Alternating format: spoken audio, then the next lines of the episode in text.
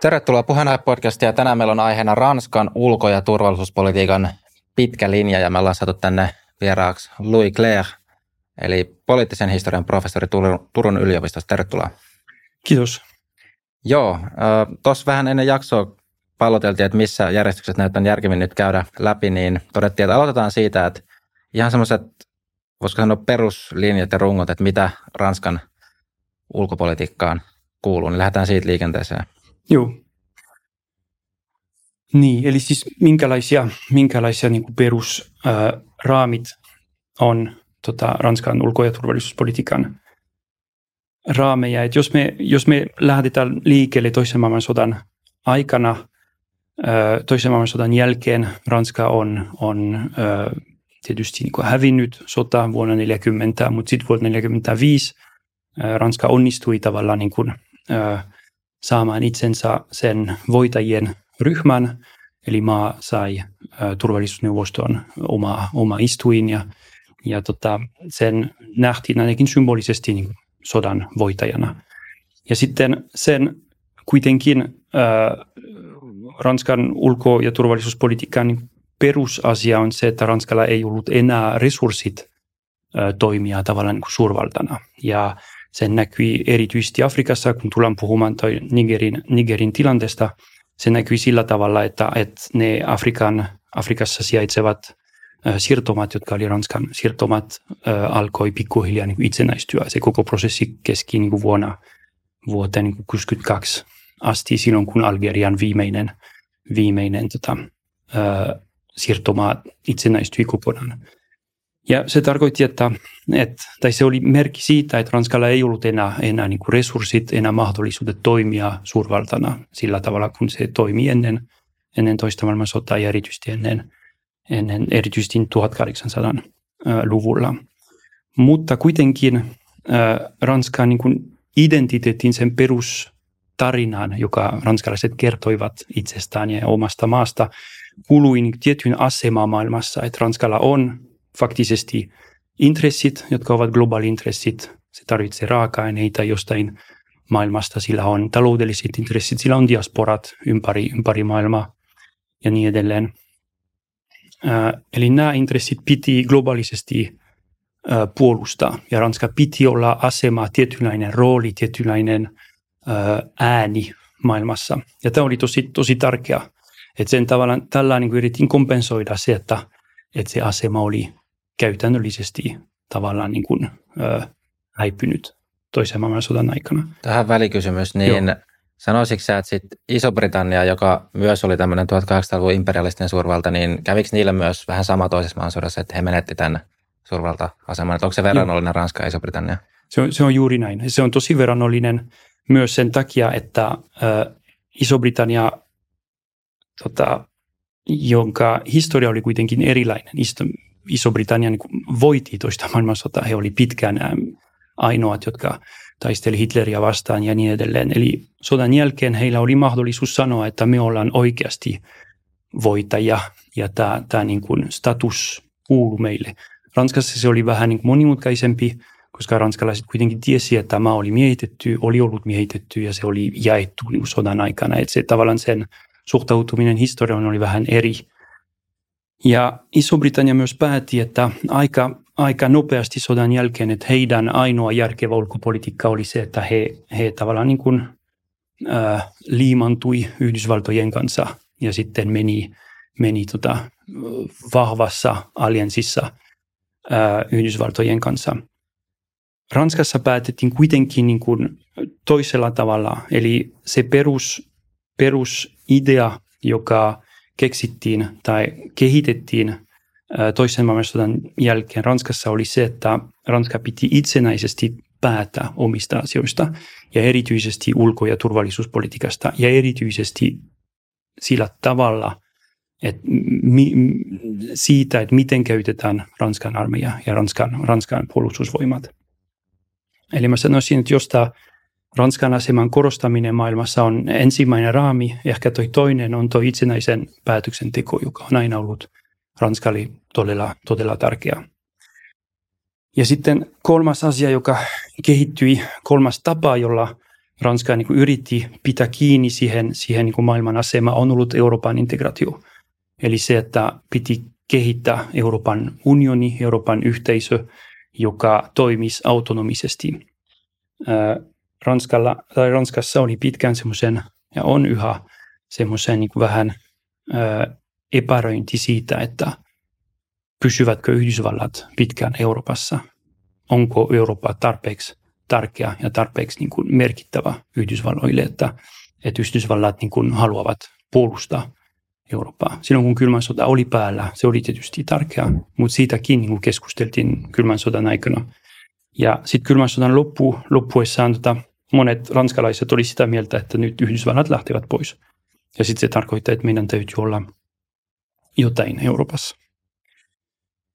Ja sitten toi neljäs ehkä niin kuin iso juttu on se, että Ranska niin kuin keskittyy tiettyihin paikoihin. Jos mietitään Ranskan ulkopolitiikkaa ikään kuin niin piireinä, että on toi Eurooppa on tietysti ensimmäinen piiri, se on toi Euroopan integraatio, Euroopan unioni, jossa niin kuin Ranska tavallaan niin kuin toimii äh, vahvana toimijana.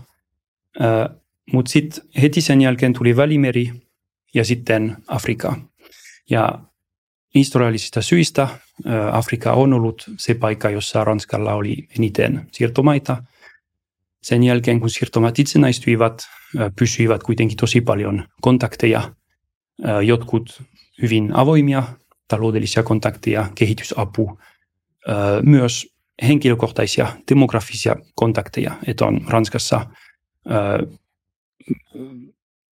mittava vähemmistö, Joka, jonka vanhemmat tai isonvanhemmat ovat tulleet Afrikasta tai jotka on saatu Afrikasta, Afrikasta Ranskan.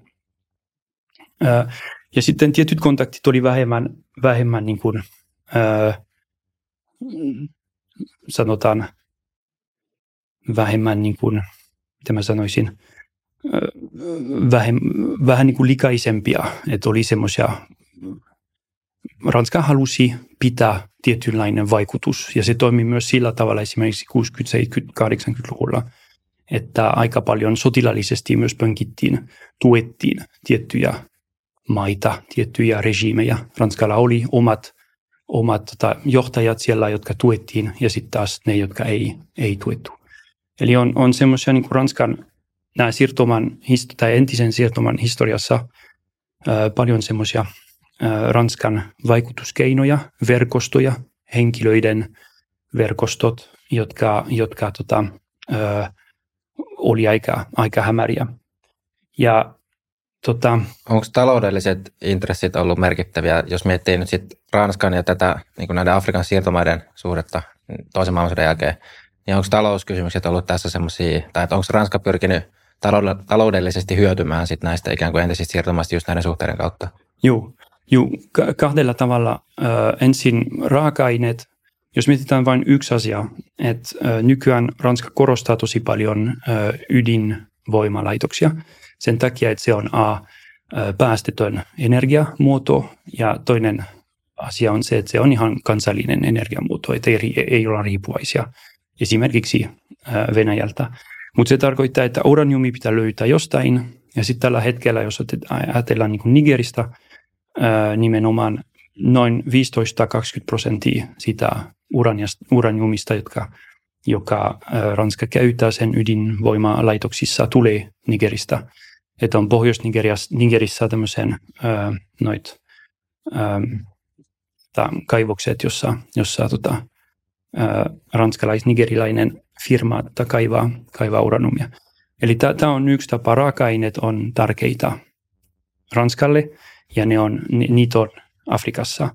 Ja sitten toinen asia, mitä voisi kehittää on, tai tota, korostaa, on myös kehitysapu. Kehitysapu, Ranska ei ole ainoa, joka tekee näin, mutta kehitysapu ei ole aina, tai ei ole ikinä itse asiassa semmoisen, että, että avataan ö, lompakko ja sitten annetaan rahaa afrikalaiselle maalle. Että se aina enemmän tai vähemmän toimii sillä tavalla vastavuoroisesti. Eli kehitysavun raha annetaan, jos maa, joka saa sen kehitysapua, ostaa äh, ranskalaisista rakennusfirmoista tai ranskalaisista yhtiöistä äh, palvelut, jotka tuodaan, tuodaan nois, noihin maihin. Eli tavallaan nämä, se raha, joka tulee, menee kehitysavuksi, tulee takaisin aika paljon. Että ne sopimukset on sillä tavalla, että on, on tämmöisen, se, että kehitysapu ei ole, ei ole ikinä tavallaan niin kuin ilmaiseksi annettu. Tuohon voi ajatella, että se on Ranskan näkökulmasta järkevää. Se on todella järkevää. Ja myös niin kuin Suomi tekee samaa, Ruotsi tekee samaa, kaikki maat, jotka, jotka tota, antaa kehitysapua. Ää, aina yritetään tehdä näin, että kehitysavulla on jotain, jotain niin kuin vastike. Ja, ja se on Ranskalle, Ranskalle järkevää, mutta se myös pitää tavallaan yllä semmoisen suhde noiden maiden kanssa, jossa, jossa tota, se raha ei ole ehkä käytetty mahdollisimman järkevällä tavalla, joka olisi se, että noit maat pystyisivät niinku päättämään itse, mihin ne haluaa käyttää, käyttää tätä rahaa. Tai vielä, vielä parempi olisi se, että tämä raha niinku toisi tilanne noissa maissa, jossa pikkuhiljaa ne ei tarvitsisi enää, enää sitä rahaa. Eli nämä on kaksi, kaksi tota asiaa, jossa, jossa noit Ranskan ja Afrikan maiden ja erityisesti entisten siirtomaiden ää, väliset taloudelliset suhteet ovat, ovat tota hyvin, hyvin tärkeitä. Pakko tuosta yksi analogia kysyä, kun siis nyt luonnollisesti kuluneen vuoden tapahtumien aikana, siis jos vertaan Ranskaa ja Saksaa, niin tämän energiapolitiikan suhteen siis Saksa on ikään kuin nyt joutuu maksamaan siitä valtavasta energiariippuvuudesta, mikä on heillä on ollut Venäjää mm. just tämän takia, että ei ole tätä ydinvoimaa siellä rakennettu, vaan päinvastoin ajettu alas. Niin just kun toit esiin tuonne sitten, ja tiedetään, että Ranska on niin kuin ydinvoimaan taas hyvin keskittynyt maa energiantuotannossa, niin onko sitten, voiko hakea tämmöistä vertauskohtaa, että siitä Ranska olisi jollain vastaavalla tavalla sitten riippuvainen näistä joistain Afrikan maista, just tämä uraniumi. Kautta toki Afrikan maat ei yhtä ehkä semmoisia samanlaisia voimavaltioita ole kuin Venäjä, mutta... Mm. Joo, näin se, näin se on. Uraniumin tapauksessa ää, se juttu on se, että Ranskalla on myös valtavat varastot sitä uraniumista, ja sitten ää, maailmassa on tosi paljon paikkoja, jossa voi, josta voi saada uraniumia. Eli tavallaan Ranska ei ole riippuvainen Nigeristä, se voi niin kuin siirtyä, siirtyä muualle ja hakea, hakea muualta. On myös se, että uraniumi, joka Ranska ostaa tällä hetkellä Nigeristä, on äh, kalliimpi kuin se, mitä Ranska ostaa esimerkiksi Kazakstanista tai Yhdysvalloista ja niin edelleen. Ja se tarkoittaa, että se olisi itse asiassa suhteellisen helppo siirtyä, siirtyä niin kuin muualle. Äh, Mutta tietenkin se ei ole Nigerin valtion etu, että, että yhtäkkiä osa heidän, heidän tota ostajat lähtee pois. Ja tietysti se olisi, olisi myös hankala, hankala Ranskalle, mutta ehkä uraniumi ei sitä puhutaan, koska nimenomaan Nigerissä sitä on, ää, mutta se ei ole ehkä, ehkä niin kuin suurin ongelma. Toiset ongelmat on, on öljy, joka on kuitenkin saadaan Ranskassa aika paljon ää, pois Afrikasta, ja sitten kaasu ja kaikki ne, ne perusjutut. Että tavallaan mä muistan, että mä näytän aina op- opiskelijoille semmoisen kartan, jossa on hyvin selkeästi havaitu se, että, että Itä-Eurooppa ja Saksa saa öljyä ja kaasua aika paljon Venäjältä, tai sai ennen kaksituhattakaksikymmentäkaksi, ja sitten Ranska taas, taas enemmän, enemmän niin kuin Pohjois-Afrikasta. Eli nämä on tietysti asiat, jotka vaikuttaa, vaikuttaa tavallaan niin kuin tapa, jolla, jolla Ranska niin kuin näkyy ne Afrikan tapahtumat. Se ihan väkisin, väkisin tota, vaikuttaa.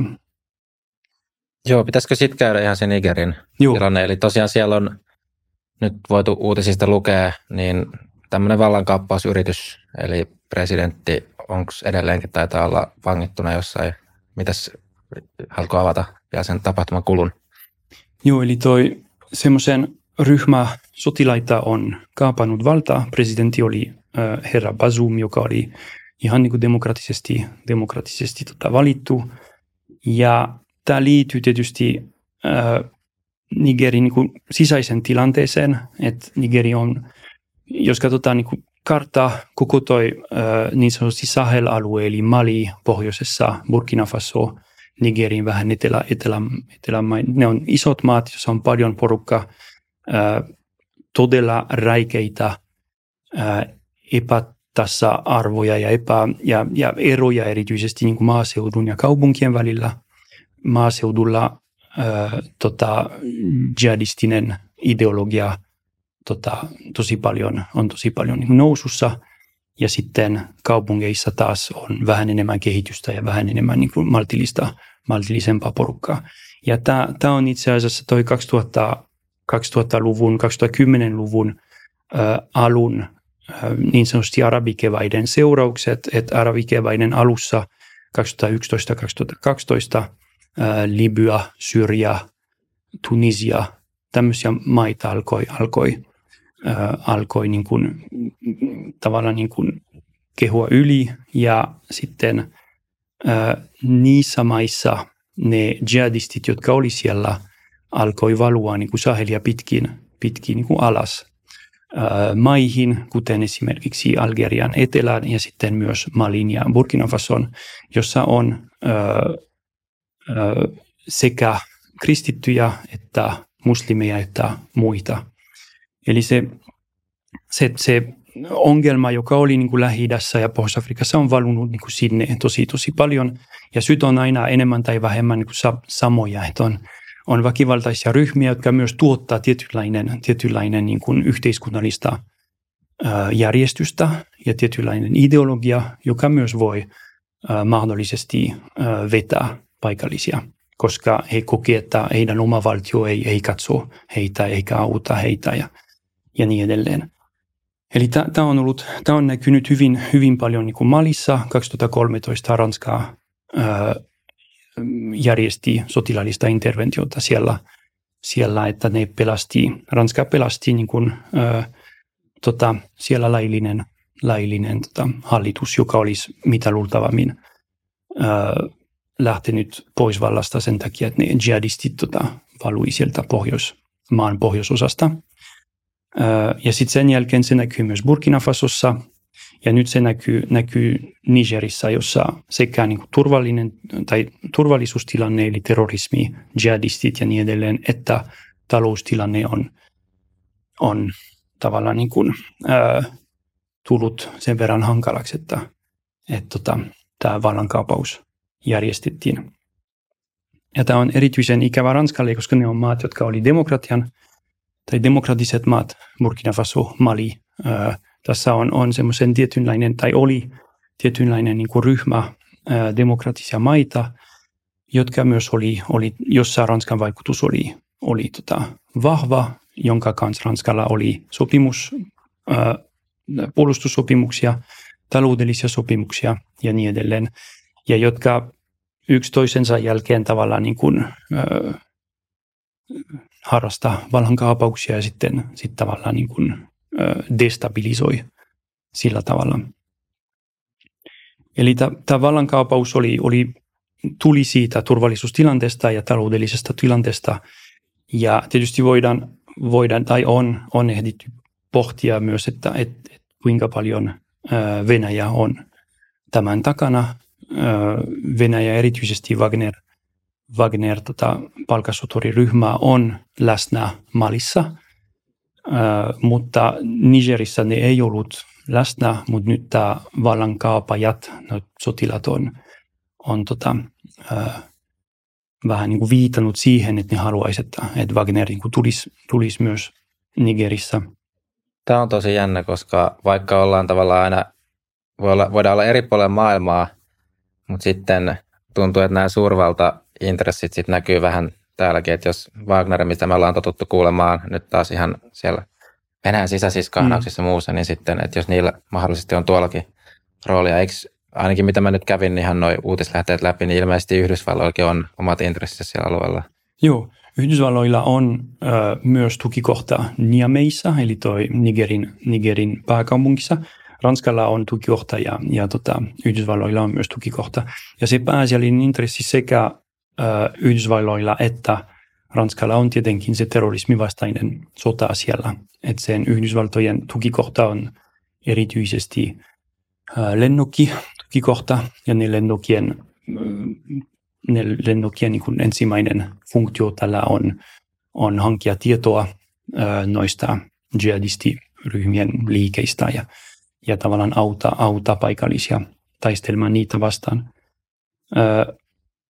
Tämä on yksi juttu tietysti Ranskalla. Me Et tota, korostettiin, että Ranskalla on myös toiset, toiset intressit, taloudelliset intressit ja raaka-aineintressit. Äh, eli tämä on, on vähän se, se, se tausta, että miksi toi vallankaapaus tuli. Ja sitten toi vallankaapaus tapahtui, sotilat äh, vangitsi, vangitsivat presidentti. Tilanne on sen verran hauska tai hauska kiinnostava tällä hetkellä, että toi presidentti kuitenkin pystyy yhä, yhä tota kommunikoimaan. Hän on esimerkiksi lähettänyt, lähettänyt nyt äh, kirje, jossa hän pyytää Yhdysvaltojen hallitusta, Yhdysvaltojen presidenttiin niin kuin puuttuvan Nigerin asioihin ja niin edelleen. Äh, Mutta tällä hetkellä kuitenkin äh, Ranska on osoittautunut erityisen äh, varovainen tämän asian kanssa äh, monista syistä, että on muisti siitä, että Ranska puutui Malin asioihin, että se toimi alussa ja sitten sen jälkeen oli tosi vaikea niin kuin rakentaa tavallaan niin pidemmän aikaisesti semmoisen stabiili, stabiili tota, tilanne siellä. Ää, ja sitten on, on myös se Ranskassa se ajatus, että, että Länsi-Afrikan tai sen yritykset niin kuin pidä yllä tietynlainen vaikutusverkosto Länsi-Afrikassa maksaa paljon ja loppujen lopuksi ei ole niin tehokas. Et sillä tavalla, että se vain tarjoaa, tarjoaa tota, ää, paikallisille vallankaapajille, mahdollisille vallankaapajille tota, ää, syitä, miksi, miksi pitäisi kaapata valtaa. Pitäisi. Ää, noissa Niameyssa, noissa mielenosoituksissa on nähty, että, että ihmiset ää, kulkii plakattien kanssa, jossa luki, jossa luki, että Ranska ulos maasta ja, ja tota, eläköön Venäjää ja, ja niin edelleen. Mutta lähtökohtaisesti eikö niin, tämä vallankaappaus on semmoinen, minkä länsimaat tuomitsee? Ainakin mä luin, että E U oli katkaissut kehityssuhteet nyt. Ja... Joo, tämä on, on hyvä, hyvä, hyvä pointti, että alussa Ranskassa silloin ne ensimmäiset tunnit silloin, kun tuo vallankaappaus oli tapahtunut viime viikolla, pohdittiin vakavasti, että pitäisikö sotilallisesti puutua asiaan. Esimerkiksi toimia sillä tavalla, että pistetään erikoisjoukkoet sen presidentin palatsin ympäri ja sitten, sitten tota, puolustetaan sen presidentin palatsia ja, ja presidenttiä itse. Ranskan hallitus ja erityisesti presidentti Emmanuel Macron päätti, että näin ei tehdä ja sen sijaan äh, tehdään kaksi asiaa, sanktiot ensin, joka olisi ranskalaiset E U-sanktiot ja Yhdysvaltojen sanktiot myös. Ja sitten toinen asia, että yritetään saada aikaan äh, tavallaan niin kuin afrikalaisten järjestöjen itse semmoisen äh, ratkaisu tähän, tähän tilanteeseen. Ja se on toiminut sillä tavalla, että, että Nigerian, joka on, on tota, naapurimaa ja sitten ne maat, jotka on täällä Länsi-Afrikan Länsi-Afrikan yhteisössä ovat neuvotelleet vallankaappaajien kanssa, että, että millä tavalla tämä voitaisiin edetä. Mutta nyt vallankaapajat ovat, ovat olleet kovasti sitä mieltä, että he ei suostu mihinkään. Eli se delegaatio, joka oli nyt Nigerissä, on lähtenyt pois. Ja nyt on uhkaillaan, että, että olisi afrikalaisten maiden, naapurimaiden interventio niin Nigerissä. Mutta tietysti Ranska tällä hetkellä on hyvin varovaisesti hyvin, hyvin tota, pysynyt, pysynyt pois noista, ainakin näkyvästi. Onko tässä kohtaa vielä selvää, että mikä näiden vallankaappaajien motiivi on ja ketä he niin kuin edustaa ja mitä he niin kuin pyrkii sitten saamaan tällä aikaa? Ilmeisesti ne edustaa erityisesti armeijaa ja upseerit ja on sanottu, että, että, tota, että, että presidentti halusi tavallaan niin kuin organisoita uudestaan armeijaa, ja se olisi tarkoittanut, että noita vallankaapajat olisi siirretty sivun. Eli mä kyllä luulen, että se on aika pitkälti siitä, että, että henkilökohtainen projekti, projekti tavallaan, mutta mut se tietysti se samalla tavalla kuin, jos otetaan niin kuin vertailukuva, samalla tavalla kuin Etelä-Amerikassa esimerkiksi toi sota huumeita vastaan on aiheuttanut ö, tosi paljon ongelmia noissa maissa, jossa turvallisuusjoukot ovat nousseet ja ovat tosi paljon tosi paljon niin kuin voimakampia kuin ennen ja pystyvät niin kuin heiluttelemaan demokraattisesti valittuja, valittuja hallituksia. Länsi-Afrikassa se toimii ja Sahelissa se toimii samalla tavalla, mutta terrorismin vastaisessa sodassa. Eli tämä, tämä sota ja jihadistit ja niin edelleen on aiheuttanut siellä turvallisuusjoukkojen ja armeijan niin kuin nousu noissa yhteiskunnissa. Ja sitten he pystyvät myös heiluttelemaan demokraattisesti valittuja, valittuja hallituksia. Eli tämä, tämä, on, tämä on ihan tärkeä, tärkeä taustaa niin kuin tässä. Jos miettii vielä sit Ranskan toimintaa tuolla alueella nyt aiempina vuosina ja ehkä vuosikymmeninä, niin onko sitten Ranska pyrkinyt vahvist- esimerkiksi instituutioiden vahvistamiseen tai johonkin tämän tyyliseen, että koska nyt voi helposti kuvitella, että vaikkapa Euroopan maissa nyt olisi hyvin epätodennäköisesti, että tulisi joku sotilasvallan kauppaus, koska meillä on vahvemmat instituutiot täällä. Mm. Niin mikä tämä kehitys on ollut ja onko Ranska pyrkinyt jotenkin aktiivisesti sitten kehittää siellä? Ei, se, se, on, se on vaikea kysymys. Ei niin ikään ehkä niin kuin Ranskan hallitus, paitsi tietysti, että kaikki, kaikki noit kehitysavun ehdo on aina se, että kehitetään demokraattiset instituutiot ja, ja tota, kehitetään yhteiskunta ja niin edelleen. Mutta se ei ole, ei ole niin helppo ja tähän asti se on ilmiselvästi niin kuin epäonnistunut. Myös sen takia, että, että on korostettu ennen kaikkea turvallisuus ja, ja tämä, tämä tota, terrorismivastainen sota, joka tietysti ei, ei, ei samaan aikaan voi, tai se on vaikea niin kuin samaan aikaan tavallaan kehittää yhteiskuntaa. Eli se, se on ollut varmasti Ranskan pitkän aikainen tavoite, että nämä maat pystyy kuitenkin niin kuin toimimaan ää, järkevästi ja yhdeksänkymmentäluvun yhdeksänkymmentäluvun alusta sen näytti kuitenkin niin kuin toimimaan. Mali, Burkina Faso, Niger, Norssulurannikko, tota, Guinea, Senegal, Nigeria. Ne on maat, jotka ovat kehittyneet kuitenkin ja menneet vähän niin kuin demokratian päin. Eli se, se, se, se kehitys oli hyvin positiivinen. Ja itse asiassa se, meni, se, meni, tota, se, se monimutkaistui erityisesti silloin, kun toi, toi terrorismin vastainen sota alkoi, kun noit, noit tota, jihadistit alkoi tulla ja valloittaa kokonaisia alueita. Ja, ja nyt se on ongelma, joka jokaisella, jokaisella niin kuin Länsi-Afrikan mailla on. Ja itse asiassa Afrikassa ylipäänsä todella, todella niin kuin laaja. Jos miettii näitä Länsi-Afrikan maita ja heidän näkökulmastaan, niin onko he siitä riippuvaisia Ranskasta tai muista näistä tavallaan ää, maista, jotka tekee siellä sit paljon näitä taloudellisia toimia ja yrityksiä tuo sinne ja muuta? Juu on, mutta se on, se on samaan aikaan hyvä ja huono. Että tavallaan ne on riippuvaisia siitä, mutta, ja se on hyvä Ranskalle, mutta se myös antaa erittäin huono signaali niin kuin Ranskalle, että ei kannattaisi liian paljon muuta niitä asioita, koska meillä on siellä niin kuin firmat. Ja se on huono viesti myös noille maille, että ne näkee, että Ranska hoitaa kaikki ja sitten me, me, meille ei anneta niin kuin mahdollisuus tavallaan niin hoitaa, hoitaa asioita. Eli on, on, on tosi paljon esimerkiksi toi, mä otan yksi esimerkiksi toi, toi tota C F A-frangi, joka on valuutta, joka on kytketty euroon ja joka käytetään Länsi-Afrikassa.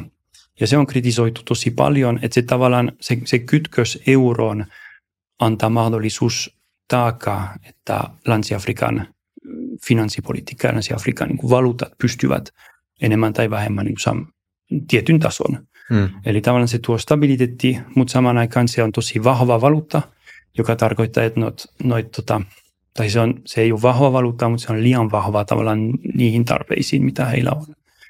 Eli se on juuri, se, se on juuri mun mielestäni hyvä esimerkki, että, että tavallaan niin kuin hyvä idea sinänsä, Ranskalle erinomainen juttu, koska se antaa sille vaikutus, se antaa sille niin kuin semmoisen niin kuin, ö, mahdollisuus vaikuttaa alueeseen, mutta noille maille se on, se on tota, huono diili.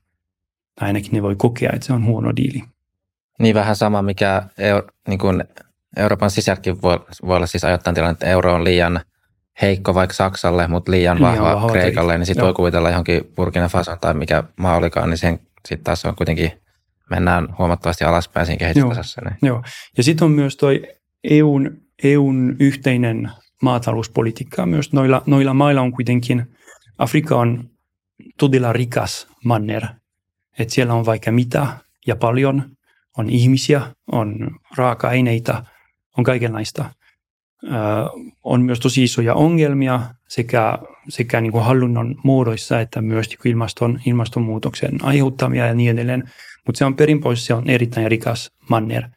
Et ne ongelmat on poliittisia ja sitten, sitten se, että, että, että millä tavalla ne, ne paikalliset yhteiskunnat saataisiin toimimaan sillä tavalla, että he pystyvät niin kuin käyttämään, käyttämään hyväksi niitä. Ja tässä se ongelma on se, että Ranska esimerkiksi puuttuu noihin asioihin ja tekee asioita, jotka paikalliset pitäisi tehdä. Ja myös se toinen ongelma on se, että globaalisessa taloudessa tavallaan niin kuin kaikki markkinat pitäisi olla auki, mutta E U esimerkiksi ja sen maatalouspolitiikan avulla tukee omat maanviljelijät, omat raaka-aineen toimittajat ja taas sulkee ovi noihin, noihin tota, ää, afrikalaisiin. Eli se tarkoittaa, että on, on, on vähän semmoisen niin kuin kaksi, kaksijakoinen niin kuin retoriikka tässä. Että saman aikaan autetaan ja saman aikaan ne asiat, jotka olisi tärkeitä heille, että avataan heille markkinat, että ni, niitä ei järjestetä, koska se olisi huono tota, ää, ranskalaisille tai suomalaisille maanviljelijöille. Niin, mulla, mulla tulee tuosta edelleen mieleen se, että sit suhde on, tai voit sitten sanoa, että onko se näin, mutta vähän sieltä imperialismin ajalta kuitenkin perua, että se ei ole semmoinen tasapäinen suhde, vaan se on semmoinen vähän ylhäältä holhoava. Joo, kyllä, kyllä. Joo, joo, näin se, näin se on. Ja tässä, tässä tapauksessa tietysti öö, ne Afrikan, Afrikan mailla on vain vähän mahdollisia mahdollisuuksia tota, neuvotella noiden, noiden eurooppalaisten tai E U:n tai, tai Ranskan välillä. Et se on nimenomaan se, että, että vaikutus on, on, on paljon. Ja se voi, se voi tuoda, jos yhdistyy siihen tämmöisen siirtoman historia, historialliset traumat, että kuitenkin niin kuin Nigerin, äh, Nigerin tota, valloittaminen tuhatkahdeksansadanluvulla oli erittäin raaka, erittäin verinen, verinen tota, Öö, öö, siirtomaa kolonialismi tai kolonialismin niin kuin ilmentymä. Tämä tietysti niin kuin muistetaan myös Nigerissä ja, ja Ranskan niin kuin nähdään yhä, yhä tätä, tätä tota imperialistisena valtana. Mutta mun täytyy myöntää, että, että tässä tämä koko Nigerin niin kuin, ö, tapahtumissa mua yllätti kuitenkin toi varovaisuus, joka tällä hetkellä on on tota Ranskassa, että se, että ei, ei nimenomaan niin kuin intervoitu nopeasti ja päätäväisesti, että se oli, se oli yllätys. Ja se viittaa mun mielestäni siihen, että pikkuhiljaa ollaan ää, irtautumassa tästä imperialistisesta näkemys, näkemyksestä niin kuin Ranskassakin, että A ei ole enää resurssit, sit ei, ei, ei kiinnosta enää, ää, koska koska tota, nykyään ne afrikalaiset raaka-aineet käytetään, muut käytetään niitä. Kiina on siellä, Venäjä on siellä ja niin edelleen. Että tavallaan Ranska ei ole ainoa, ainoa pelaaja tässä, että sen on siirretty, siirretty pois aika paljon. Öö, ja sitten yksinkertaisesti niin aika, aika on mennyt ja ei ole enää, enää tämmöisiä hyvin tiivit verkostot, hyvin tiivit niin suhteet, mitä Länsi-Afrikan ja Ranskan välillä oli. Eli ilmeisesti Macron pari kertaa viitannut siihen, että hän haluaa tavallaan niin kuin päästä eroon siitä. Eli hän on vuonna kaksituhattakaksikymmentäkaksi hän päätti ö, vetää ranskalaisia joukoita Malista pois, jossa oli aika mittava, mittava tota operaatio.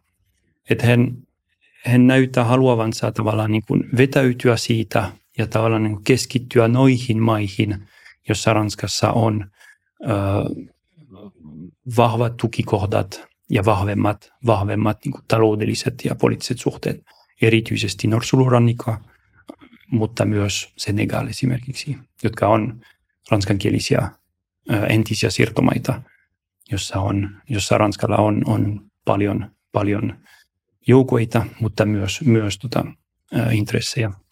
Toihan kuulostaa äkkiseltään hyvältä, että jes, annetaan niiden kehittyä siellä, mutta sitten toisaalta jos se vaihtoehto onkin sitten se, että sinne tulee just Kiina tai Venäjä Wagnerin voimin tai tämän tyyppiset maat, mitä se tekee vaikka ihmisoikeuskehitykselle tai mm. muulle sitten alueella. Tämä on yksi asia. Ihmisoikeuskehitys on tietysti yksi, yksi ongelma. Jos, jos tota, Ranskan armeija auttaa teitä tapaamaan jihadisteja, se on yksi asia. Jos Wagnerin äh, ryhmä auttaa teitä, se on toinen asia. Että tavallaan niin kuin siellä kuolee enemmän siviilejä kuin Ranskan armeijan tapauksessa, vaikka tietysti äh, Ranskan armeijalla on myös... Äh, tota, On, on myös, Ranskan armeija on myös tappanut siviilejä joskus, mutta äh, Wagner on kuitenkin ehkä niin kuin, äh, tota, taso, taso tota, likaisempaa niin kuin tässä, tässä asiassa. Eli se on, se on yksi asia. Äh, toinen, toinen asia on kuitenkin se, että, että, äh, että se ongelma on myös se, että, että tota, jihadistit tavallaan on, on siellä.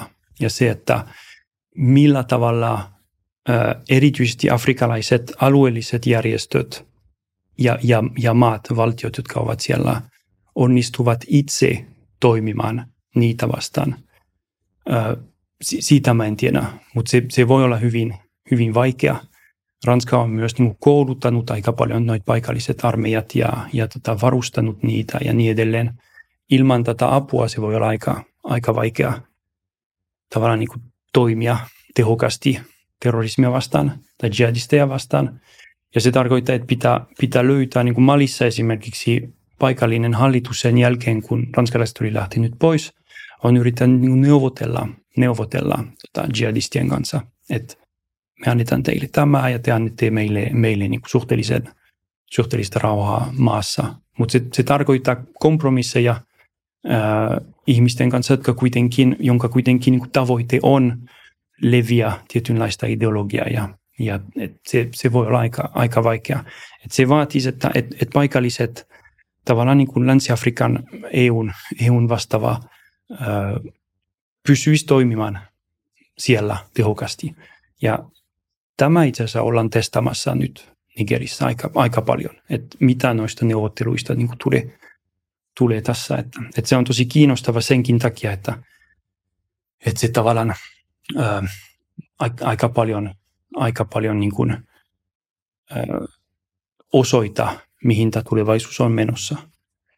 Mitä sä arvioisit sit, sitä, että jos olisi näin, että Ranskan ulkopolitiikassa on tapahtumassa joku tämmöinen muutos, että aletaan ikään kuin vähän luopumaan tästä näistä imperialismin peruja olevista ää, suhteista, niin miten se sitten vaikuttaisi Ranskan asemaan tämmöisellä suurvaltakentällä, että okei, ehkä nyt Ranska ei ole Yhdysvaltain tai Kiinan veroinen suurvalta, mutta ehkä voi sanoa, että siinä seuraavassa kohdassa kuitenkin, että on ydinasevalta ja G seitsemän maa mm. ja Euroopassa voi sanoa, että Saksa ja Ranska on muodostanut semmoisen niin kuin johtavan parivalikon, niin, niin, niin mitä vaikutuksia silloin olisi, että jos ikään kuin Ranska nyt alkaisi luopumaan näistä kaikista ja tekisi semmoisen ulkopoliittisen suunnanmuutoksen, niin miten sä arvioisit, että vaikuttaisiko se Ranskan sitten asemaa vaikka Euroopassa tai laajemmin maailmassa, että onko sillä niin, kuin niin, niin isoja taloudellisia vaikutuksia vai mikä se koko luokka ehkä on, voiko sitä jotenkin arvioida?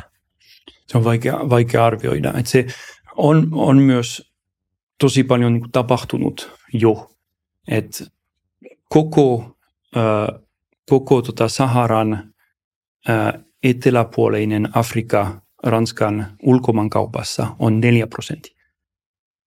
Ei, ei sen enempää. Neljä prosenttia on yhtä paljon kuin on taloudelliset suhteet Ranskan ja Puolan välillä. Eli tavallaan niin kuin, äh, Pohjois-Afrikka, Lähi-Itä on yhä tärkeitä, erityisesti noiden raaka-aineiden takia, mutta kaikki muu Afrika Ranskalle on, on aika pieni lopun lopuksi. Eli tavallaan taloudellisesti mä sanoisin, että ei ole, se, se ei tarkoita niin isoja, niin isoja ongelmia. Ne kaikki raaka-aineet, jotka löytyy siellä, pystytään enemmän tai vähemmän löytää jossain muualla. Ja sitten vaikka sotilasvallan kaupaus tapahtuu, heillä on kuitenkin maa, joka pitää hoitaa.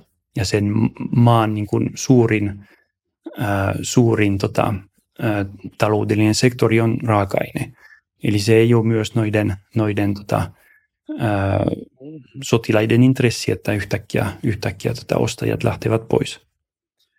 Eli siis Tämä mun mielestä nyt vaikka Ranskalla olisi vähemmän näkyvää ja vähän niin kuin varovaisempi toiminta Länsi-Afrikassa erityisesti, se ei vaikuttaisi Ranska taloudellisesti niin älyttömästi.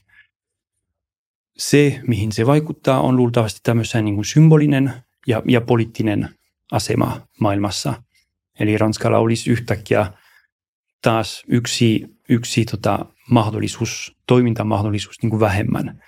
Ja maa, joka on kuitenkin niin kuin menettänyt tosi paljon resursseja, menettänyt tosi paljon asemaa maailmassa tota, äh, kylmän sodan niin kuin lopun jälkeen, se voi mahdollisesti olla, olla tota, poliittisesti aiheuttaa, aiheuttaa tota, keskusteluja ja, ja kritik- kritiikkejä Ranskan sisällä.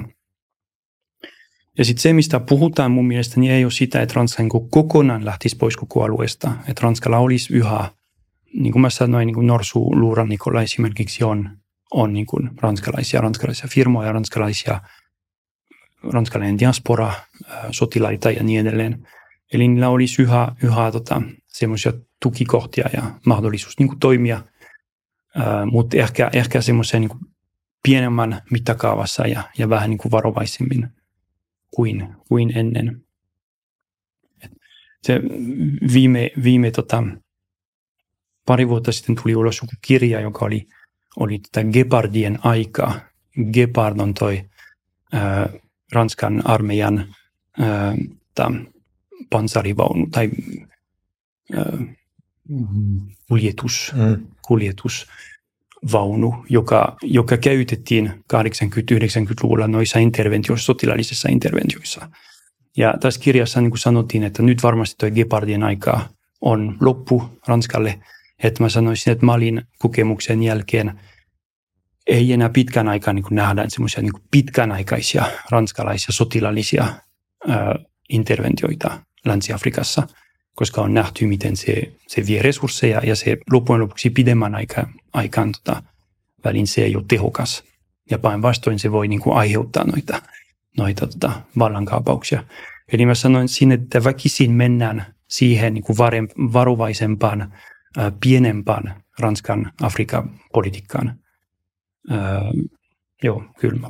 Luuletko sä, että Ranskan sisäpoliittinen kehitys on ollut vaikuttamassa tähän, että jos miettii, että siellä on ollut tämä vaikka keltaliike, tämmöinen vähän niin kuin unohdettu keskiluokka. Mm. Sitten on siellä, kuten kävi ilmi, niin tosi paljon näitä Afrikasta niin kuin sukujuuria omaavia maahanmuuttajia. Niin luuleeko, että täällä voi olla jotain yhteyttä, että jotenkin se sisältä tuleva poliittinen paine sitten Macronilla olisi semmoinen, että...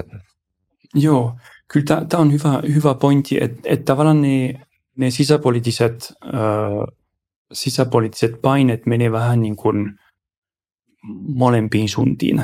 Et on tosi paljon on tosi paljon kritisoitu tämä tämä tota Ranskan Afrikka-politiikka. Et se, että Ranska tavallaan niin puutuisi afrikkalaisten maiden ä, asioihin ja niin edelleen, se se on kritisoitu tosi paljon ä, sekä oikeistossa että vasemmistossa eri eri syistä, mutta on kritisoitu sitä, että se vie liian paljon resursseja, se on ä, Ranskassa niin tuetaan tuetaan tota diktatoreja ja ja niin edelleen. Että sitä on kritisoitu kovin paljon, ja se on osa tästä sisäpoliittisesta keskustelusta. Samaan aikaan äh, on myös tosi paljon, jotka haluavat, että Ranskalla olisi näkyvää toimintaa siellä. Myös niin kuin eri syistä, äh, taloudellisia syitä, mutta myös ihmisoikeussyitä. Nyt oli esimerkiksi äh, muutamia ranskalaisia intellektuaaleja, jotka sanoivat, että, että Ranska pitäisi puuttua toi, toi tota Nigerin toimintaa, koska demokraattisesti valittu presidentti syöstiin valta, vallasta ja näin Ranska ihmisoikeuksien ää, puolustaja pitäisi mennä, mennä sinne tota, ää, puuttumaan asioihin. Sitten ehkä niinku, poliittisen, poliittisen tavallaan niinku, kirjon toisella puolella on ne, jotka ajattelee, että jos Ranska ei edes Afrikassa pysty toimimaan, sitten sillä ei enää ole tämmöisen niin asema maailmassa, joka kuuluu siihen. Tämä on vähän semmoisen niin ehkä kansallismielisempi tapa niin nähdä, nähdä tämä, tämä juttu. Eli on, on toki äh, keskustelu tästä, hyvin, hyvin iso debatti, mutta tässä tällä viikolla se, mitä mä oon nähnyt noista keskusteluista lehdistössä ja sosiaalisessa mediassa ja niin edelleen. Ranskassa mä sanoisin, että yleinen äänensävy on hyvin varovainen. Että ei ole ketään paitsi noita noit, tota, muutamia intellektuaaleja, jotka oli, oli ihan niin kuin, että, että nyt pitäisi toimia. Että se tavallaan toi Malin, Malin kokemus on, on ollut niin vahva. Se on kestänyt kuitenkin melkein kymmenen vuotta se läsnäolo siellä. Ranska on menettänyt viisikymmentäkahdeksan sotilasta siellä. Ää, muutamia satoja on haavoittunut ja se, mitä he ovat saaneet, on ää, muutamia tuhansia jihadisteja kuolleet ja sitten kolme vallankaapausta sen, sen Länsi-Afrikan alueella. Eli tavallaan nyt sen kynnys tehdä sama tuli olevan erittäin, erittäin korkea, ainakin mun, mun mielestäni tällä, tällä hetkellä, kun me puhutaan, se näyttää aika epätodennäköiseltä. Joo, tämän voisi vielä kysyä tästä Ranskan ulko- ja turvallisuuspolitiikasta sitten laimen, että jos miettii nyt viimeisten vuosikymmenten kehitystä, niin kuinka paljon Ranska pyrkii toimimaan nimenomaan itsenäisenä valtiona ja kuinka paljon sitten taas tämmöisten erilaisten vaikkapa NATOn tai Y K:n kautta välityksellä? Mm. Ja onko tässä tapahtunut muutoksia vaikka eri presidenttien aikakaudella? Joo, tämä on, tämä on, tämä on myös on hyvä kysymys. Et, äh, Charles de Gaullein eli, eli Ranskan presidentti viisikymmentäkahdeksan kuusikymmentäyhdeksän, joka tavallaan niin kuin rakensi uudestaan Ranskan ulko- ja turvallisuuspolitiikkaa niin toisen maailmansodan jälkeen. Hänen ensimmäinen ja pääasiallinen ajatus oli se, että Ranska pitää itsenäisesti pystyä toimimaan sekä ulko- että turvallisuuspolitiikassaan. Eli tavallaan se ajatus, että Ranska olisi NATO-jäsen, joka ja NATO ohjata Washingtonista, oli hänelle täysin, täysin heresiä ja ei, ei, näin, ei näin olisi pitänyt toimia. Ja sitten he myös korosti se, että erityisesti ydinaseen käyttö piti jäädä tavallaan hyvin itsenäisesti Ranskan päätöksen vallalla kaikilla tasolla. Eli se, että Ranska piti tuottaa omia aseita, päättää itsenäisesti, miten niitä käytetään ja sitten itsenäisesti pystyä myös fyysisesti käyttämään niitä. Eli Ranska piti olla kaksi, tai siis alussa kolme vektoria, tapa, jolla, jolla tota, ydinase käytetään, ö, lentokoneet, ohjukset ja tota, ö, noit, noit, tota, merenalaisia veneitä, mitä niin, sukellusveneitä. Mm, sukellusvene, joo. Ja nykyään, nykyään noit ohjukset on otettu pois, eli nykyään Ranskalla on, ei ole muuta kuin lentokoneet ja, ja sukellusveneet. Mutta se tarkoitti, että korostettiin tätä itsenäisyyttä tosi paljon. Ja kuusikymmentäkuusi de Gaulle niin päätti vetää Ranska pois, Ranskan äh, puolustusvoimat pois äh, noista NATOn integroiduista äh, päätöselimistä, joka tarkoitti, että Ranskan armeija tavallaan niin kuin toimii NATOn sisällä allianssin osana, mutta sillä oli oma komentoketju. Eli se ei ollut riippuvainen tästä NATOn komentoketjusta. Eli Ranska niin kuin päätti itsenäisesti, mitä puolustusvoimat tekee. Sitten tämä tavallaan muutui ajan myöten ja erityisesti kylmän sodan loppuessa, että Ranskasta päätettiin, että nyt täytyy, täytyy tota, ö, pystyä toimimaan vähän niin kuin paremmin NATOn sisällä. Eli Ranska on pikkuhiljaa niin kuin lähentynyt NATOn ytimeen. Ö, presidentti, presidentti Nicolas Sarkozy päätti, milloin se oli kaksituhattakahdeksan kaksituhattayhdeksän, että Ranska niin kuin palaa noihin integroituihin ää, päätöselimiin. Ja se tarkoittaa, että pikkuhiljaa tavallaan niin kuin Ranska on mennyt hyvin paljon lähemmäksi tähän niin kuin NATOn, NATOn ytimeeseen. Esimerkiksi taas niin kuin Malin operaatiossa kaksituhattakolmetoista kaksituhattakaksikymmentäkaksi Ranska ja Yhdysvallat toimivat todella, todella paljon yhdessä, että Yhdysvallat antoi yksi Ranskan armeijan suurin ongelma on toi, toi tota, ää, pitkä matkan kuljetus. Eli Ranskalla on vain tosi vähän semmoisia isoja lentokoneita, mm. jotka nähtiin silloin, kun Biden tuli Suomeen ja nähtiin ne, se, mitä sen nimi on, se gigantinen kontilentokone, joka tuo hänen autoa ja, ja kaikki niin kuin perässä. Ranskalla on niitä, mutta erittäin vähän. Ja Yhdysvallat ovat tarjonneet niitä. Yhdysvallat on myös tarjonneet niin kuin tietoa, noita lennokit, jotka lentää lentää tota Sahelin yli, antoi, antoi niin kuin tietoa ja, ja tota, oli myös erikoisjoukkoet, joka autoi ja niin edelleen. Eli tämä, tämä yhteistyö tavallaan niin kuin kentällä toimi tosi hyvin ja tosi paljon enemmän kuin ennen. Mutta on tietyt paikat, jossa, tietyt asiat, jossa tota, yhä Ranska päättää itsenäisesti. Ja tietysti ydin, ydinaseen käyttö on, on, ydinaseen käyttö on vähän semmoisen, semmoisen tota, kaikille maille, joilla on ydinase, ää, se on semmoisen tavallaan niin kuin taikavoima, joka ainoastaan niin kuin kuningas pystyy käyttämään.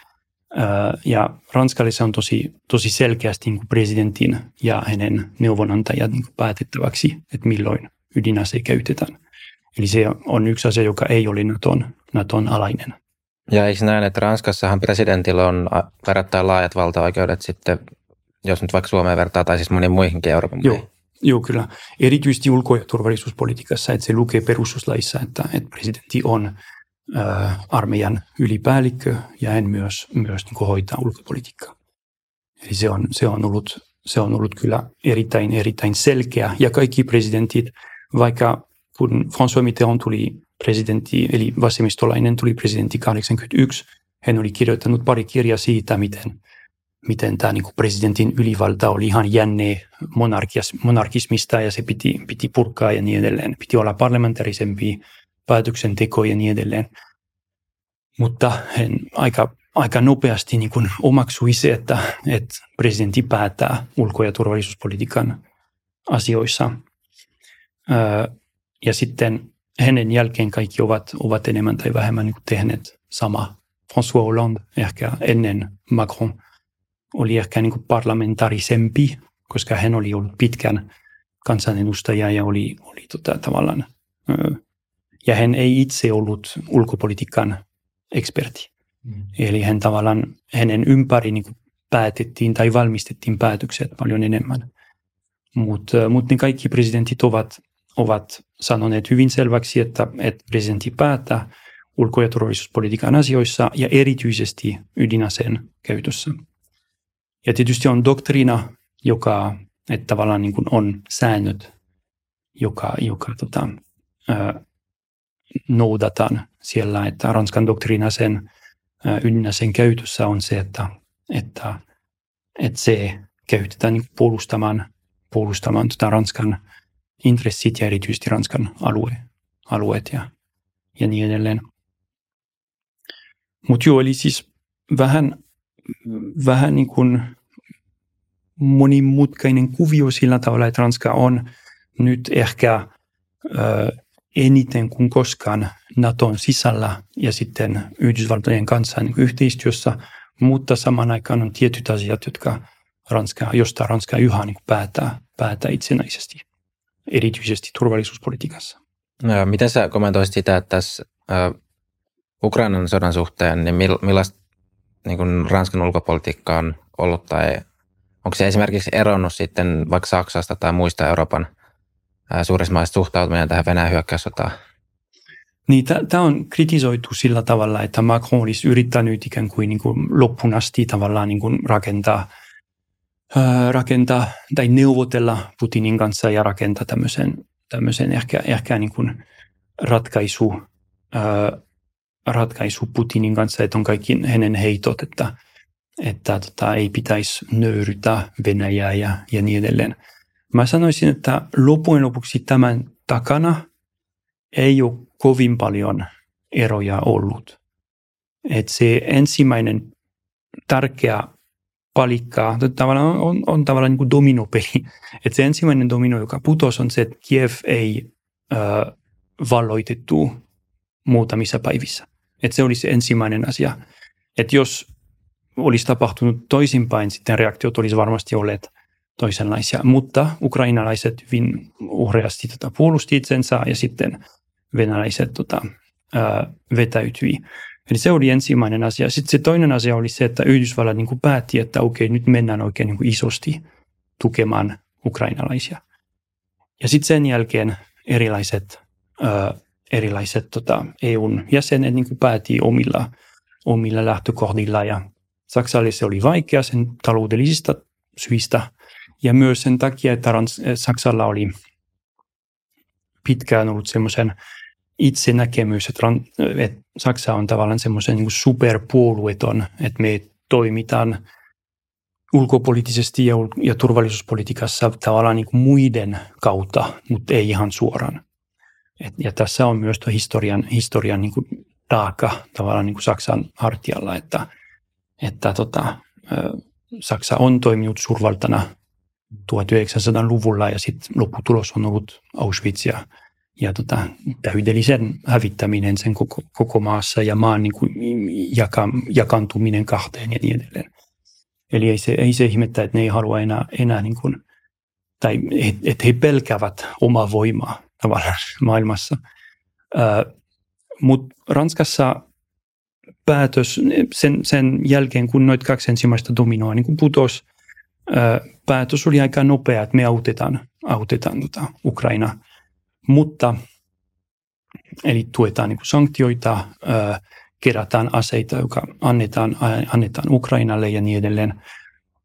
Ranska olisi voinut tehdä varmasti enemmän, se on ihan selvä. Jos katsoo ö, kaikki eurooppalaiset maat, jotka ovat antaneet, ö, yrittää vertailla Ranskan niin kuin, verrattuna Ranskan B K T, Ranska on annet, antanut kuitenkin aika vähän, mutta täytyy myös ottaa, ottaa huomioon se, että Ranskalla on, että et Ranska on leikannut tosi paljon sen puolustusmenoista nyt ehkä kaksikymmentä vuotta säännöllisesti. Ja vasta nyt aika hiljattain on alettu tavallaan niin kuin rakentaa uudestaan sitä, sit niitä puolustusvoimia. Eli se tarkoittaa, että Ranskalla on erittäin vähän, mitä voi antaa. Myös erittäin vähän varastoja, erittäin vähän niin kuin toimivia kalustoja. Ja kuitenkin kaksituhattakaksikymmentäkaksi Ranska oli yhä niin kuin Malissa mukana ja oli, oli yhä semmoisen ajatus, että ei voi ihan liian paljon antaa, koska sitten me, me tavallaan niin kuin, ää, aiheuttamme ongelmia meidän omin, omiin puolustusvoimiin. Eli tämä oli vähän, vähän sillä, mutta se, se poliittinen päätös tukea Ukrainaa tuli aika, aika varhaisessa vaiheessa. Ja sitten oli aina, aina semmoisen, että, että okei, tuetaan, mutta Ranska pitäisi olla tietyn asema maailmassa ja näin ollen Ranska pitäisi tavallaan niin kuin tunkeutua siihen ja yrittää niin kuin tuoda joku ratkaisu. Ja Macron on yrittänyt parikin kertaa ja se ei, se ei ole onnistunut. Sitten hän on päättänyt että, ja sanonut sen hyvin selkeästi, että, että, että rauha tulee silloin, kun ukrainalaiset niin kuin päätää, että, että nyt rauha tulee. Että emme voi hyväksyä se, että, että tavallaan pakotettaisiin ukrainalaisia rauhan. Ja tähän asti se on pitänyt se ajatus, että katsotaan, miten, miten tota, tämä menee. Nyt tietysti on tämä, tämä hyökkäys, joka, joka tota, kehittyy mm. siellä Ukrainassa, että et, et saa nähdä, mitä... Mitä, tota, mitä, tota, ää, miten tämä kehittyy.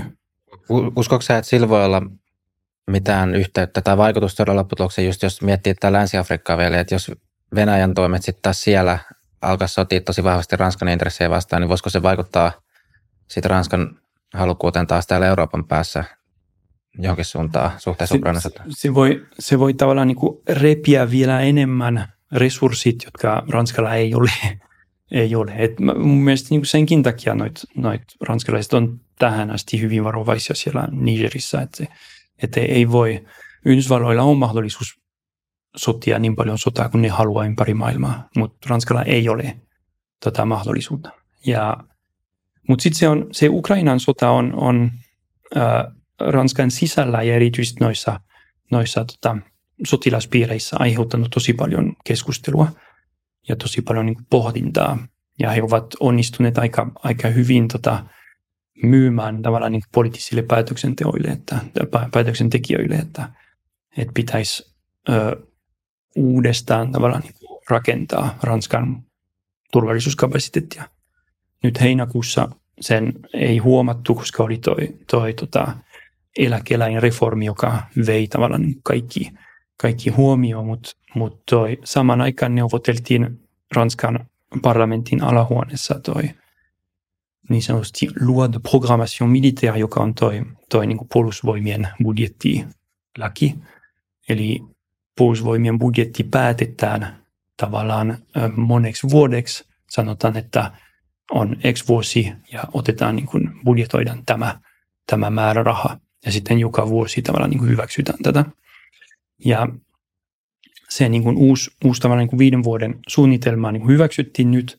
Ja se on todella isompi kuin ennen. Että siellä, siellä tota, aika, aika paljon on päätetty, että nyt satsataan jonkin verran noihin armeijan uudestaan. Ja se tavallaan tähän asti se on mennyt aika alaspäin se käyrä, että nyt se alkaa, nyt se alkaa niin kuin nousta uudestaan. Et, ähm, niin kyllähän Manner-Euroopan turvallisuudessa Ranskalla varmasti niin kuin voisi olla hyvin iso rooli, että okei, okay, meillä on NATO, mutta sitten voi olla, että vaikka Yhdysvalloissakin, jos tulee vaikka Trump takaisin presidentiksi tai mm. muuta, niin siellä voi tulla tilanne, mm. että panostus Eurooppaan vähenee. Tai... Tämä, tämä on kyllä tuhannen talan kysymys tulevaisuudessa, että et, et kyllä siis Euroopassa on paljon turvallisuuskapasiteettia. On Iso-Britannia, on Ranska ja niin edelleen, mutta tällä hetkellä tietysti NATO tarkoittaa, että kaikki katsoo tavallaan niin Yhdysvaltoihin ja ranskalaiset ovat pitkään, melkein, niin kuin tuhat, melkein kahdeksankymmentäluvulta lähtien sanoneet, että NATO ja Euroopan unioni ja niin edelleen, että pitäisi kehittää semmoisen niin kuin eurooppalainen turvallisuusjärjestelmä, eurooppalainen, niin kuin NATOn eurooppalainen pillari. Ja tähän asti se ei ole mennyt, koska kaikki muut katsoo tavallaan niin kuin Washingtonin päin. Ja nyt mitä, mitä tapahtuu, kun ehkä Trump tuli takaisin valtaan ja sitten sillä on hyvin isolationistinen ulkopolitiikka ja sitten hän päättää, että, että, että Eurooppa ei ole loppujen lopuksi niin kiinnostava, että, että vedetään, vedetään pois tästä. Se ei varmasti näin tapahtu. Tuskin niin kuin Yhdysvallat, vaikka Trump olisi presidentti, niin kuin lähtisi kokonaan pois Euroopasta, mutta voi olla, että ne saattaa vähän vähän vähemmän niin kuin siihen. Voi olla myös, että ne päättää, että, että, että Venäjä on sittenkin hyvä toimija, jonka kanssa pitää kuitenkin tulla toimeen, ja sitten mitä Itä-Eurooppa niin kuin tästä on mieltä. Että se on, ranskalaisilla on ehkä, ehkä tätä ö, tavallaan niin kuin, ö, refleksiä, ja kritisoidaan Yhdysvallat, että Yhdysvallat on aina niin kuin, ö, kepulikonstein yrittävät aina tota, junailla omia intressejä ja niin edelleen. Ja pitäisi katsoa myös muualle ja järjestää semmoisen niin kuin moninapainen maailma, eikä maailma, jossa on yksi hegemoninen valta. Ö, siitä, siitä voidaan olla monta mieltä. Se on, se on usein semmoisen niin kuin ranskalaisten refleksi tätä. Mutta sillä on myös pohja sillä tavalla, että, että tota, eurooppalaisen turvallisuusjärjestelmän kehittäminen ikään kuin autonomisena voimana, autonomisena niin kuin, ä, turvallisuuskeinona olisi kyllä varmasti hyvä myös. Ja sen on itse asiassa Ukrainan sodan alun jälkeen niin kuin nähty vähän, että Puola esimerkiksi on todella, todella nopealla aikataululla kehittämässä todella isoksi sen, sen puolustusvoimat, ostamassa ihan kaikkia. Ja tota, kehittämässä tosi, tosi paljon. Että tavallaan nyt on, on tämä, tämä tota, ää, turvallisuusinto niin kuin taas Euroopassa. Mm. Tuo moninapainen niin maailmassa on tietysti myös riippuu siitä vähän, että mitä sitten konkreettisesti on, että kuinka haluttaa se on vaikka Euroopan näkökulmasta. Sanotaan, että sit jos se toinen napa onkin Kiina mm. ja toinen on Yhdysvallat, niin vai mit, mitä, mitä ajatuksia yleisesti Ranskassa on siis niin kuin tästä, että jos se toinen napa ei olekaan Eurooppa tai ehkä se, mitä me kuvite, kuvitellaan tai toivotaan. Että. Niin, no ranskalaiset ovat olleet sitä mieltä usein heidän, konkreettisesti heidän ulkopolitiikan niin kuin tekijässä, että, että täytyy A, pitäisi kehittää sen eurooppalainen napa. Että se, se pitäisi niin kuin enemmän kehittää, että Eurooppa, Euroopan unioni erityisesti ei olisi ainoastaan tavallaan iso markkina, että sen pitäisi kehittää. Mutta saman aikaan ajatus on se, että Ranska ja Euroopan maat pitäisi keskustella kaiken kanssa. Että se on tavallaan tämä, tämä moninapaisuus, että, että ei pitäisi niinku seurata ainoastaan se, mitä Yhdysvallat tekee, mutta pitäisi olla mahdollisuus niin kuin keskustella kaiken kanssa. Keskustella Venäjän kanssa, keskustella Kiinan kanssa, keskustella niin kuin, äh, esimerkiksi Länsi-Afrikan järjestöjen kanssa ja, ja niin edelleen. Et se, se, se on usein ollut myös semmoisen niin kuin tietynlainen sisäänrakennettu refleksi Ranskan ulkopolitiikassa. Ja se, se, se, on, se on kiinnostava, koska saman aikaan, sanotaan näin ja saman aikaan ollaan kuitenkin, Ranska on kuitenkin niin kuin länsimaiden ryhmän, atlanttisen ryhmän hyvin vanka jäsen. Äh, mutta aina on semmoisia refleksiä, että, että ei, ei pitäisi. Ei pitäisi olla vain yksi supervalta, mutta niitä pitäisi olla moni napat, jonka, jonka kanssa tehdään yhteistyötä. Et käytännössä se on tosi vaikea, koska mm. ne navat ei ole, ei ole tota, verrannollisia ja ä, Kiina on diktatuuri. Ä, Yhdysvallat on kaikesta huolimatta demokratia, on myös niinku ideologisia ja, ja tavallaan niinku, a, a, Ranska kuuluu siihen niinku Yhdysvaltojen arvomaailmaan kuitenkin. Mutta mut se, se, se on tosi vaikea, vaikea tota, päästä eroon sitä, sitä refleksistä. Jep. Mutta hei, nyt musta tuntuu, että meillä on aika hyvä paketti kasassa, joten mä sanon tässä kohtaa kiitos haastattelusta, Louis. Kiitos paljon kutsusta. Joo, ja kiitos katselijoille ja kuuntelijoille ja pankaa kommentteja, että mitä ajatuksia teillä herää Ranskan ulkopolitiikasta ja miksei yleisemminkin Euroopan maailman tilanteesta. Ja me nähdään sitten seuraavissa jaksoissa. Moi moi!